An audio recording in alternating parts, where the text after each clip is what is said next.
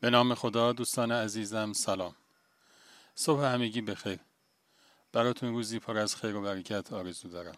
و از شما دعوت می‌کنم داستانه که امروز با عنوان مقام معلم رو با هم بشنویم. عبدالرحمن در مدینه معلم نوجوانان بود و امام حسین علیه السلام یکی از فرزندان خود به نام جعفر را به مکتب او فرستاد. معلم در کنار سایر علوم آیه شریفه الحمدلله رب العالمین را نیز به جعفر آموخت. امام حسین علیه السلام نیز در مقابل هزار دینار و هدایای گرانبهای دیگری به وی بخشیدند. شخصی از امام علیه السلام پرسید آیا عبدالرحمن شایسته این همه پاداش بود؟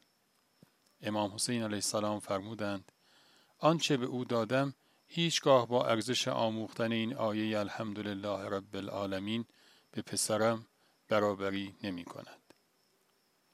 خب دوستان همیشه همراه امیدوارم از شنیدن داستانک امروزمون لذت برده باشید. تا روزی دیگر و قصه اینو شما را به خداوند بزرگ می سپارم. خدا نگهدار.